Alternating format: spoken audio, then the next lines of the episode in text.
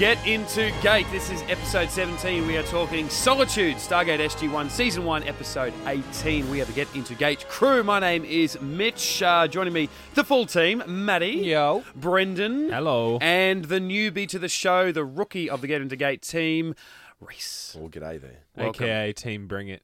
Yes. That's what's on your shirt. Just bring it. That's a good shirt. Yeah, mate. Is this a Christmas present by any chance? Yeah, to myself. Yeah, that's the best kind. I just go to Carindale or Garden City when I'm supposed to be working and just check out what T-shirts there are. And is it a reference to something that I don't get? Is it The Rock? Yeah, it's on the back. Oh, why is there a picture of a bull and it says The Rock? It's the Brahma bull. What's that got to do with The Rock? You watch Star Wars Clone Wars and not even the wrestling? Come on, man. No, I like my fiction to know it's fiction. And I feel weird because I was on Team Reset for a second. He says he brought up the wrestling thing. I'm like, I'm back on Team Maddie now. Hey, I don't know wrestling. Do you want to know what The Rock's first ever acting gig was, where he was like not in wrestling and actually on a real TV show? Scorpion King. Star Trek. Yeah, was it? What about That '70s Show? I don't think that wasn't before wrestling. What about That '70s Show? No, aside from wrestling, it was his first gig outside of wrestling. Before That '70s Show. Yeah, his first ever, and he played a wrestler. He played an alien wrestler. Yeah. So it was a stretch for him. He actually gave 7 of 9 the rock bottom. He did. Yeah. I would have rocked her bottom. I knew I should have brought up 7 of 9 in front of you, Brendan. Well, hardly enough. The Rock is not in this episode of Stargate. We're happy to talk about him. Whatever.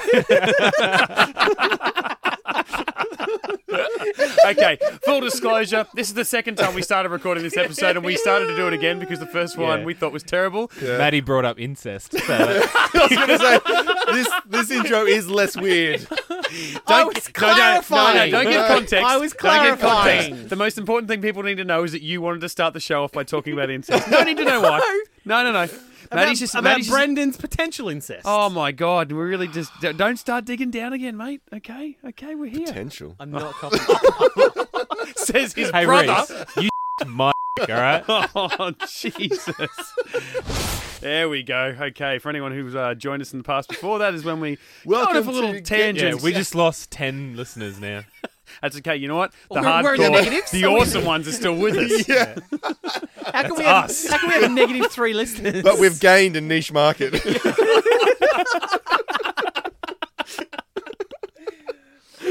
Oh God! I hope this isn't the first time you're listening to the show. I really don't. But if it is, Reese, the rest of us here, Maddie, myself, and Brendan, all massive long-term fans of Stargate. Reese, we've found out, has never seen an episode. We said, look, you start. We're going to rewatch it with you. And we're just going to sit in front of a couple of black sticks and talk about it. So anyone want to say anything at the back of the black stick reference? No? Let's push on. Please. Let's talk about Solitudes. And let's go to the back of the 1990s DVD to see what it is about. Following a Stargate technical defect, O'Neill and Carter find themselves stranded on an icy wasteland. O'Neill is severely wounded and both are freezing. Can Walter find the section of the universe in which they are stranded? That's actually accurate. Yeah, that's great. He is back at SG-1 in this episode trying to figure out where the hell they are. Yeah, I feel like this week and last week, Walter's gotten just that little bit more to do. At least even if he's not doing a lot, they're showing him somewhere. Like, we know him, we love him, but I feel like his face is starting to pop up a little more. I mean, he's still popping up as technician, but whatever. Doesn't have a name yet. But I noticed his name. He had a name badge on. Oh, did he? Davis. Ah. And I'm like, is that Walter Davis? Hey, I think that's his middle name. Walter Davis. They got his name tag wrong. Yeah, and no one cared to ask. He came back. He's just not my name. And they're like, just wear it. Some guy named Davis left, and he just picked up his uniform. Sweet. It's like when you work at Subway and has to have someone else's name tag. Yeah. Your glorified job is dialing a phone, mate. No one cares what your name is, except this show, Walter. Yeah, we love you, Gary Jones. Have you ever met him? Mitch met him. Oh. Now I just met him. Usually when we're name dropping, it's you who met him along with me. Come on. God, I'm out in the cold. Oh, dear. Pun? No, cold, Mitchell. Ice. Well, Jesus. We're talking about... Where's that wiping sound where you cut it again? When we're talking about Walter here, and I don't really want to pick on him too much, but this is one of the occasions where the gate is starting to open and Walter... yells out, incoming traveller, SG-1's ADC, and the wormhole isn't even established yet. Yes. You can't blame Walter, though. I blame the editor. Yeah. Like, I refuse to blame Walter for anything. And you know what? This is one of the... This might be the first of the Super Team, almost, written by Brad Wright and directed by Martin Wood. Martin Wood, easily, I think, one of the two top, most prolific Stargate directors. Like, absolutely. Really gives the show He always does the big ones. Yeah, he does the action stuff. Yeah. And Peter DeLuise always does the more sort of drama, comedy sort of stuff. Yeah. But those two easily the best, and I think the most used directors that Stargate has between now and the end of its 10-year run. Yeah, definitely. And, ironically enough, the introduction of Sergeant Siler as well. Yeah. Oh, there you go. You stole me just under there. One of the few notes I had down about this. But no, it was good actually to see his face again because I haven't seen these episodes in so long. And he's one of these great background characters, Reese, like Walter. I'm not spoiling anything, but yeah, he's just someone that pops up. And you might not have a clue who we're talking about, but you'll start to recognise him as he pops up again. So I think for long-time fans, if you're going to go back and rewatch it like we are, it's kind of cool to see how early he popped up. And as little as he did in this episode. Yeah, too. And a bit of trivia for Dan Shea, who's the actor. His name. He is actually Richard Anderson's stunt double, and photo double, and all that sort of stuff. He's also the stunt coordinator. Yeah, he becomes the stunt coordinator, and he's a pretty well-known sort of stunt actor and all that sort of stuff. He was actually in X-Men Days of Future Past as well. Really? Yeah. I didn't know he was still doing like big stuff, mainstream stuff as a couple of years ago. Yeah, I mean, it's literally a three-frame shot, but it's when Magneto is sort of attacking the White House. And he lifts up a beam or maybe throws a car or something like that, and it cuts to a police officer sort of reacting as something's flying at him. That's Siler. It does become a kind of an in-joke in the series as well, Reese. Like, if he's in the episode, he'll most likely get injured somehow. And or carrying a giant... A spanner that slowly gets larger and larger. Till at one point he's carrying a spanner that's about 2 foot long. And then that's when the bosses sort of intervene and go, okay, enough with the spanner jokes. Where did you get that? But before they did that, because they'll be in the background, and in the foreground you'll have whatever our characters are talking about, but then you see someone, Siler and whoever else the other extra is, and they're looking at this spanner like it is one of the great mysteries of the world. Yeah. And they're pointing at it. It's mostly Peter DeLuise or Martin Wood. And they're doing great like extra acting where everything is so, over the top. In one episode, I think they're literally cradling it like a baby. And then the other one that I think Martin Wood started the spanner and Peter DeLuise started the pineapple. So once he tries to fit a pineapple in every episode, whether they're on a planet and they have to spray paint it purple, or whether they go to the commissary or anything like that, he tries to fit a pineapple in every episode. That's why they're my two favourite directors of all time. They're just so good. Well, in Stargate. Not of all time, but in Stargate. Chris Nolan's your other one of all time. Yeah. Chris Tolan. Speaking of Sergeant Siler, which, again, is another point, because the man does have a lisp. So that's why they intentionally named him Sergeant Siler. Oh, God. Just so they have to say, Sergeant Siler, sir. Yes, sir. Yeah. But there's a great... You guys may not have known, but there's a really great Star Trek reference. So we're introduced to Sergeant Siler trying to fix the gate. And there's this... I think it might be a little nod to a great Star Trek trope. So if you listen to this, there's an ongoing trend and sort of running gag in Star Trek where the captain will always call down to the engineer and say, I need the impossible done. And the engineer goes, well, I can do the impossible, but I need X amount of time. And then the captain goes, well, you've got half that time. Janeway to engineering. Status. I need 2 more minutes. You've got one. Cisco to O'Brien. O'Brien here. How many atmospheric probes do we have on board? 2. Could they be rigged with warheads from quantum torpedoes? Well, we'd have to pull the imaging systems out to make room in the casings, but I don't see why not. How long? 20 minutes. You got 10. Excuse me, sir. Here's the repair schedule we drew up for the Defiant. How long will the repairs take? 16 hours. Oh, you can do it in 12. 12? Sure. No problem. How much refit time till we can take her out again? 8 weeks, sir. But you don't have 8 weeks, so I'll do it for you in 2. Mr. Scott, have you always multiplied your repair estimates by a factor of 4? Certainly, sir. How else can I keep my reputation as a miracle worker? Your reputation is secure, Scotty. So poor old General Hammond thinks he's the captain of a starship. He calls down to Sergeant Siler and says, how long to fix the gate? And Sergeant Siler shits in his hat. You've almost replaced all the superconductive interface elements, sir. The old one's all melted. It's going to take some time to load test them, though. Just tell me the minute we can send a probe through. That'll be 24 hours, General, minimum. Captain Carter and Colonel O'Neill do not have that long. I'll give you half that. No, sir, it doesn't work that way. 24 hours is the best I can do. Then you'd better get back to it. Yes, sir. All right, then. Come on, let's go. General Hammond. Siler did what no one in fiction had done up until that time. He's actually said, no. It doesn't work that way, idiot. Like, he went as far as to say 24 hours minimum. Yeah. Like, at the very minimum, said 24 hours. I'll give you half. He's like, no. Did I just fucking stutter? I know I have a lisp, but did I stutter? Yeah, it's like a sergeant talking to like a two-star general. Yeah. I love sir, it doesn't work that way. Hammond hesitates like he's trying to work out, is this guy bullshitting like he just wants overtime? Or, like, I don't know anything about mechanics, so I'm just going to have to take his word. I want to see him. They don't have that long. Yeah, he's kind of right. You got half that time. It was an episode of Family Guy. They did cut to, like, Hammond sitting on the couch the night before watching an old episode of Star Trek, hearing Kirk say that, and he goes, I'm going to use that tomorrow. Gets all excited, walks all the way into work, goes to it, and Siler's just like, no, sir, not going to happen. Doesn't work like that in the real world, buddy. But I'm Kirk. I'm Captain Kirk. I'm the boss. So, Reese, I guess the big thing about this episode was the reveal of where indeed they were stranded. Yeah. Did you pick up on that before they actually say it, or I had a little idea, but I'm like, nah, I cancelled myself out because I'm like, nah, there's already been one on Earth. So there can't be another. If there's already one there, then there can't be another one. So I just disengaged from that idea. But then as soon as they said it, I'm just like, and then explained it. I was like, yeah, that's awesome. So I'm kind of thinking, how did they explain that it only goes to Earth, to the SGC gate in the end?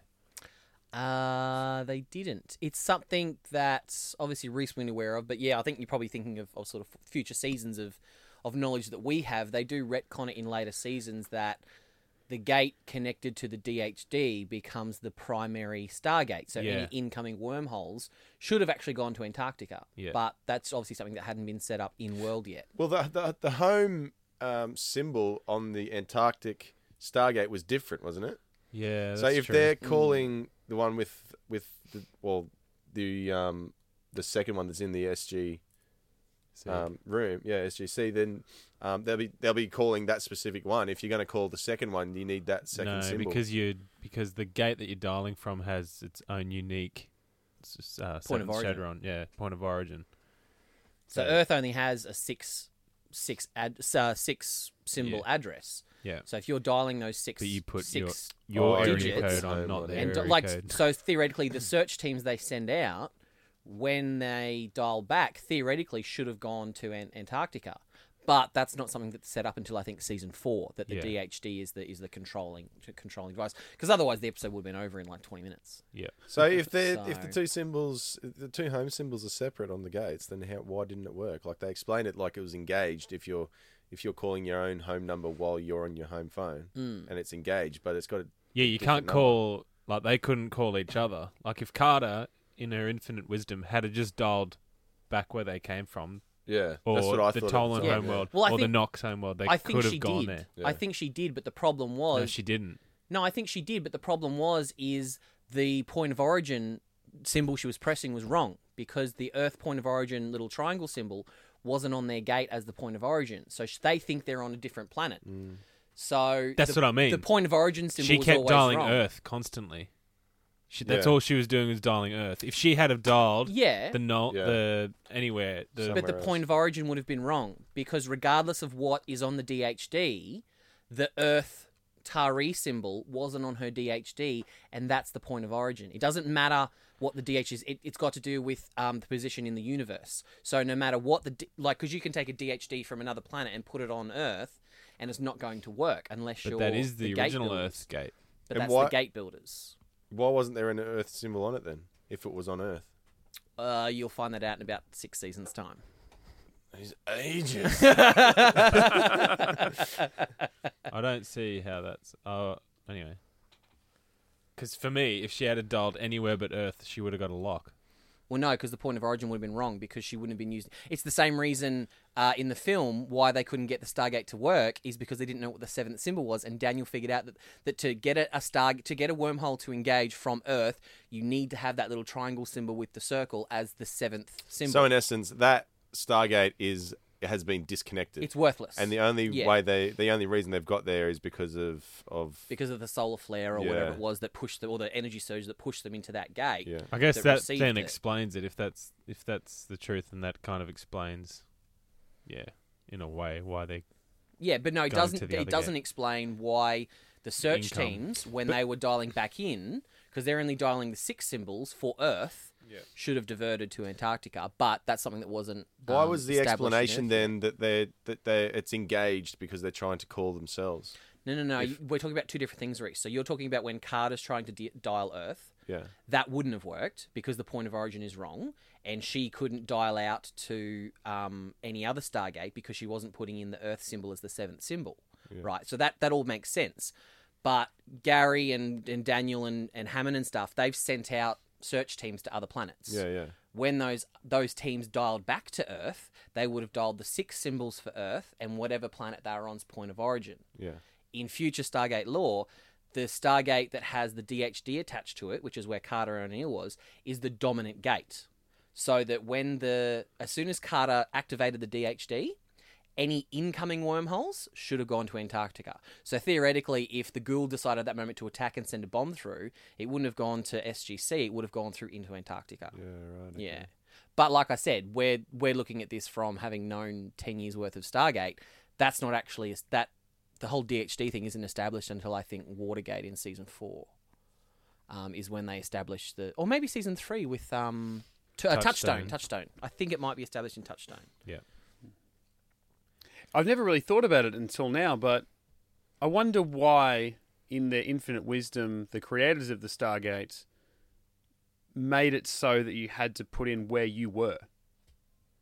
Like, you know, it's like saying, if I'm dialing you on my phone, I don't have to put in my phone number before I call you or at the end of it. It's like, you know, in a way, like, it's like all Stargates, I guess, remain, they might look the same or subtly different or whatever, but it's like, why do you have to put where you're coming from? Because it's almost like it calculates the path that the wormhole's going through so you don't go through a sun or something like that. Mm. Mm. But like, it's almost like it's in a way, it's almost like it's, when you put in the 6 symbols, it's establishing where you want to go, and then you have to tell it where to start from, whereas it's like, shouldn't it know where to start from? Because that's where the connection to the address is. It's always been one of those weird things for me trying to wrap my head around that. I think because obviously in the film it was kind of established that there's only 2 gates in the entire universe, and it's more of a code. Yeah. So the last symbol is where it's coming from and where it's going. But obviously when they've retconned it for the TV series to say the Stargate goes everywhere, they've kind of had to skirt around that a little bit.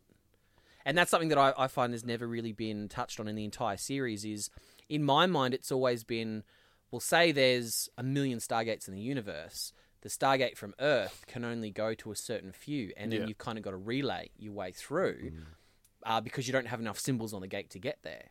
But I think as the series goes on, they kind of just infer that Earth Stargate can go to every Stargate in the universe or in the Milky Way. Yeah, yeah. I still think that if Carter had it dialed somewhere else, she would have got a lock. I don't, because there was no Earth point of origin. Yeah, but what was that symbol that she'd never seen before? Yeah, that was the point of it. She assumed that was the point of origin because it's a symbol she'd never seen before. Because this gate in Antarctica is older than the one they have in the SGC. Mm. So theoretically, the one in the SGC never existed on Earth at that point. So that DHD is the Earth DHD. So originally, that symbol that she was using as the point of origin was the Earth's point of origin at one point. Well, can I use an in-universe theory? Maybe the DHD just hadn't calculated for stellar drift yet. Yeah, science meets convenience. As Mitch and all the guys in the DC chat say, it's just a TV show. Yeah. Well, I think we can. I think we can get back to this in the season finale anyway, because it kind of touches on that again. Obviously there's other things I'd like to talk about it, but obviously I don't want to spoil it for Reese in terms of what this means, the fact that we've found a second gate on Earth and it predates Ra's gate by, what do they say, several thousand years or something like that. Yeah, so I guess, and the fact that there's another symbol on the gate, I'm guessing that opens the door to go to more planets than first originally thought. Mm. Well, I guess it makes sense too, because if you think about it, the whole reason Daniel was able to figure out what Earth's point of origin was is because it was a Ra logo. It was a pyramid with the sun and people praying at it.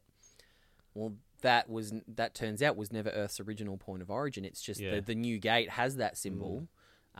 because of Ra. So it does definitely open up a lot of possibilities. Yeah, did Ra about create that Stargate or... Yeah, because one of Daniel's, ongoing things since I think the Torment of Tantalus was he has proof that the Goa'uld didn't build the Stargate system. Mm. Yep. So it was like Telstra was created and then Ra started Optus. Yeah. Yeah, pretty much. Exactly right. Well, I'd say if Ra Dodo. If Ra is Optus, then Apophis must be like Virgin Mobile or something like that.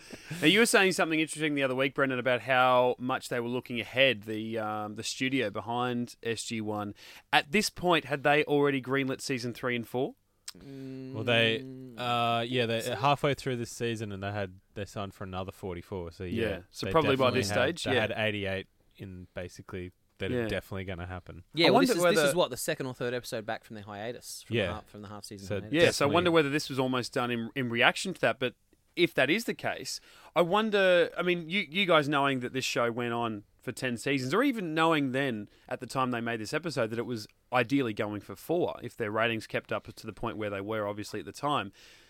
Is this in a way too early to throw in a second Stargate in the mix when we know that there's only essentially one per solar system or whatever? It's bloody exciting! I can tell you it's exciting as all hell, but it just seems like such a big thing. It's like we're only 17 episodes in. Oh, by the way, here's a second Stargate into your entire galaxy, into your world that's still getting used to the first one. Yeah, I think it was early, but I think.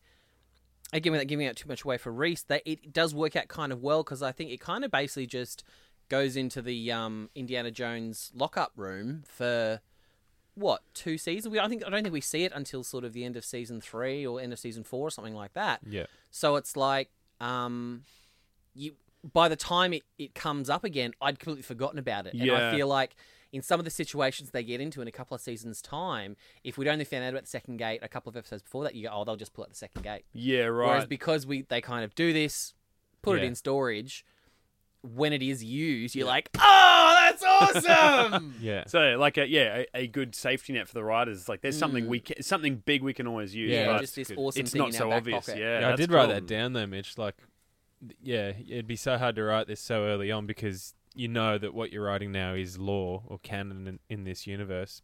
Obviously, they retconned it still, but you'd have to really think about it really hard. Maybe they didn't, obviously. Well, it's good, like you saying that, it's good that we see that Brad Wright wrote it and Martin Wood directed it, too. Long stayers in the franchise, that they were at least a part of this episode. Yeah. Whether or not they had long-term plans for it or not. Also, touching on going back to Siler when he's fixing the gate and he's got the grinder on the electrical circuits or whatever, and there's just sparks flying out, and then Teal'c's just walking through like an absolute boss. Just did not care. I just love that. I don't know why. With his frowny face that he always gets. Cock the eyebrow. Mate, his eyebrow articulation is second to none. Yeah. Second to only none. The Brahma Bull, I guess. The Rock, yes, the people. Wait, was that in this edit or was that in the old one? I think it's this one. I love it how Carter's trying to fix the DHD for ages, and she's like, "Oh wait, I'll just turn it off and turn it back on and see if that works." That's a miracle. I guess the downside to that is she's got to spend 4 hours digging through ice to be able to do that. Yeah. She's like, "Damn it, I wish I didn't have to do that." Classic technology. How confused they were about you got to think that if Daniel was stuck there, they might have solved the problem a little bit quicker because he is all about he helped them establish the SGC in the movie anyway, or at least about traveling off world. If he was down there, like he was on the water planet, what was that one a couple of weeks ago? Fire and Water. Yeah, and what Fate Hamaroka. Yeah. It was like, thank God he was there because he was able to converse with it in its language and actually go back through Earth's history and be able to relate stories. Like, you got to think, if it was O'Neill was not going to be able to help him as much. So thank God Jackson was there. In this, it's lucky. His luck is almost preempted. Yeah, exactly right. So it's like some all-powerful being wanted it to work out that way. If Jackson was down here, would he, do you think, have solved the problem a little bit quicker? So it was kind of good that you don't just have O'Neill, because O'Neill might have had no idea, but you give Carter, who's a little bit of Jackson, but a little bit of O'Neill as well. For me, Carter was studying the gate for 2 years, so she has more knowledge than Jackson. Yeah, I think if Jack wasn't sort of like had a punctured lung and broken, and like on the verge of dying, she would have been able to more rationally take her time and think about it. Yeah. Obviously, she was coming at it from a hard science point of view of what she knows about the technology of the Stargate. Mm. Daniel would have come at it from a histrionics point of view. I reckon he would have been studying the symbols going, well, if this is the point of origin, it looks like... And he would, because he's the one that figured out that it was star constellations and all that sort of stuff. Yeah. I feel like Carter is obviously an astrophysicist. She knows her shit. She would have gotten to that point eventually and actually started studying the symbols and what they mean. But because Jack was over coughing up a lung and ready to die, I just don't think she got into that panic mode and was just going into what she knows best, which is the hardcore science. So according to your theory, Matt, no matter what she would have done, she couldn't have got out of there through the gate. I don't think so. Not with the DHD. They would have had to have dialed manually like they did on Tantalus. I don't think... But which point of origin would they have used on the gate then? Well, theoretically, that symbol, like the Earth point of origin symbol, is on the gate. Theoretically, I wouldn't imagine so, because if that's the DHD belongs to that gate. Because if it's a symbol that she said I've never seen it before, so obviously it's not on the SGC gate. Yeah, that as a point of origin, but there's that's the hardest thing is we don't know. Like we can't sit down and study every single gate. But theoretically, the Earth point of origin symbol is actually like the third symbol in the address of a planet and the fifth symbol in the address of a different planet. Yeah, like for sure. We don't know how interchangeable these symbols are. But unless, again, I don't want to give too much away for Reese in what happens later on. All I can say is we are having quite a civil argument or discussion about this. You guys, two long-term fans of the show, different ideas and how this is all go. And the worst part is we'll never know the answer because it happens in the finale. That's what I wasn't going to do a spoiler either. But no, all I'm saying is that had this have been written by Robert C. Cooper, this would have been a lot more of an expletive-laden episode. Shit writing, mate. Don't even worry about it. Robert C. Cooper does every f***ing wants. We would have given up 15 minutes ago and just said Robert Cooper's an idiot. But right now it's like, Brad Wright, I mean, he knew what he was doing and let's think about why he thought the way that he did. Like Robert wouldn't have given him the time of day. Yeah, if I can change the subject. When they're digging for the DHD, who didn't put their phone on silent? What the you don't bring Harry Potter into a Stargate. When they're digging for the DHD, what she found, it looked like a hand, a serpent guard I've got here. Yeah. That's what Teal'c is. He's a serpent guard of Apophis, or like a serpent guard is a Jafar. Basically. Jafar that has the big snake head. So you know how do you remember from the film where there was one guy with a dog head, and then one guy with a bird head, and then one guy, and then in the show we get snake head. Well, they're known as Serpent guard, and then they call them a Horus guard and a I don't think if they ever really talk about the dog guard or a coyote guard, guard or whatever it is. What's it called? But yeah, the Serpent Guard is basically the name of Apophis's dudes, I guess. So obviously they would have had to travel to Earth through that gate originally. Yeah, then build the second gate. Given what we know, would it really have been a Serpent Guard? And she only just saw the hand, so maybe it was just a Jafar in armor, but it might not necessarily have been an actual Serpent Guard. Obviously that gate was lost. That's why the Ra brought another gate there and started using that. So unless Ra had Serpent Guard as well, or Carter was just using Serpent Guard as a generic term for Jafar. Yeah, what about when they're trying to get some sleep? And she's like, O'Neill, he's like, it's my sidearm, I swear.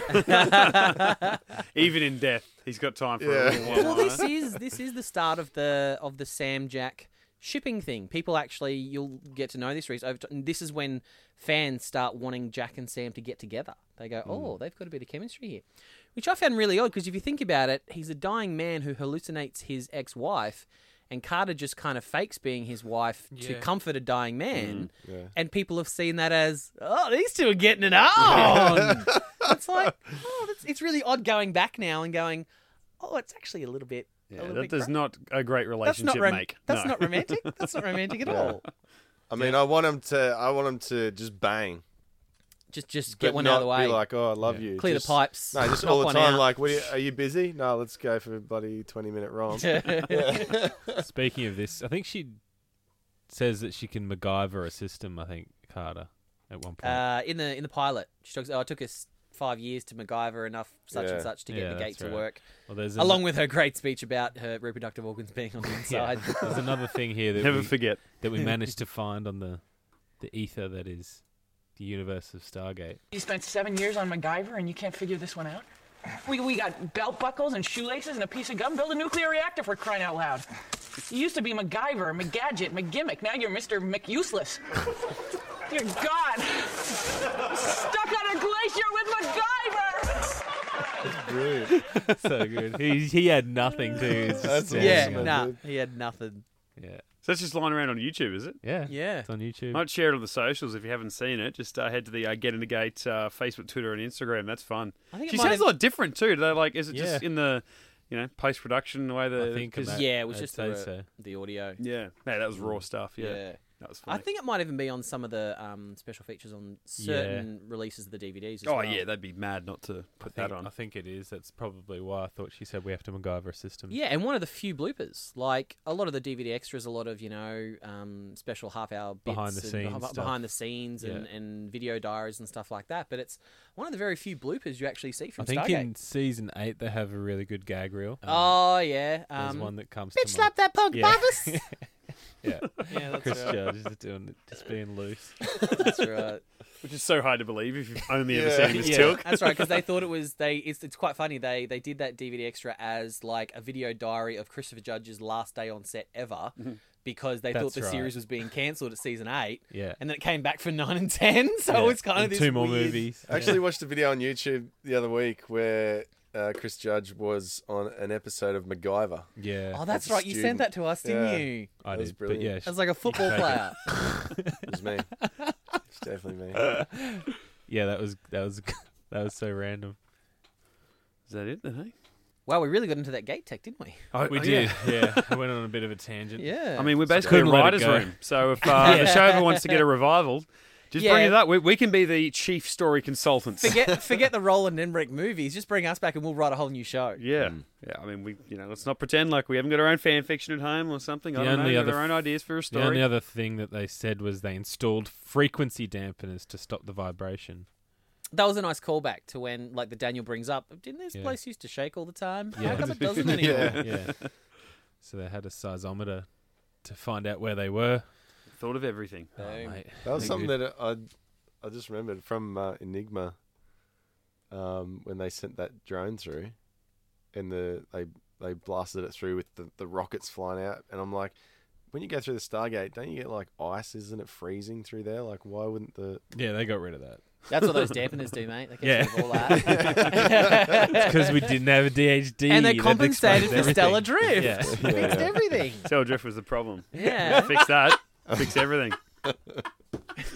Once you stop stellar drifting, then you don't get covered in ice. And you don't get thrown out of the Stargate at like 40 kilometers an hour. Yeah, and space isn't cold anymore, so it's fine. People can hear you scream. It breaks all the rules. Yeah. That is Solitude's episode 17 of Stargate SG-1 Season 1. Thank you, boys. Another good episode. Very in-depth today. And good way to kick off the year, I think. Yeah. I think, like I said, we'll come back to that in the finale and we'll...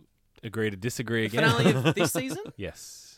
Interesting. You sound sure. No, because they did it. They've done it a couple of times. I'm intrigued. Yep. Hey, if I'm wrong, I'll just blame Robert Cooper. It's fine. Yeah. It's our go-to. And if Brendan's wrong, he'll just blame Robert Cooper. So it's fine. It's we're all good. So that's the thing. The writers, if they run into trouble, they've got a second gate. If we've got a problem. Robert C. Cooper. Yeah, that's it. He went off and had 2 seasons off. We don't care. It's his problem. Get Into Gate. You can find us on Facebook, Twitter, and Instagram. You want to drop us a line? GetIntoGate at gmail.com, and all our podcasts on SoundCloud and iTunes. Of course, Get Into Gate is part of the much bigger world that is Get Into Gate. Geek. We're talking all things movies, TV reviews, all that sort of gear, all the news as well. You can find them on the same socials, and getintogeek.com has everything Get Into Geek and Get Into Gate related. Myself, Mitch_Lewis on Twitter and Instagram. Matty. Hi, Pitch Matty. Christopher. I'm at the Flying Gibson. And Brendan. At the Brendan Gibson. I never do the at. I just realised that. Yeah, you never do. You just assume. You know, it's like the www that some people still give you when they tell you a website. I'm like, guys, everything is www. You don't need to do it. Plus, Mitch always says, where can we find you? And you say, hi, Pitch Matty. But for us, it's just like, Reese, Brendan. If you said Brendan, the Brendan Gibson, it just sounds weird. Yeah, that's true. So yeah, that guy rates himself. Yes. Brendan, the Brendan Gibson. Thank you. That's how you should refer to me as. We'll be back next week to talk more Stargate SG-1. GetIntoGeek.com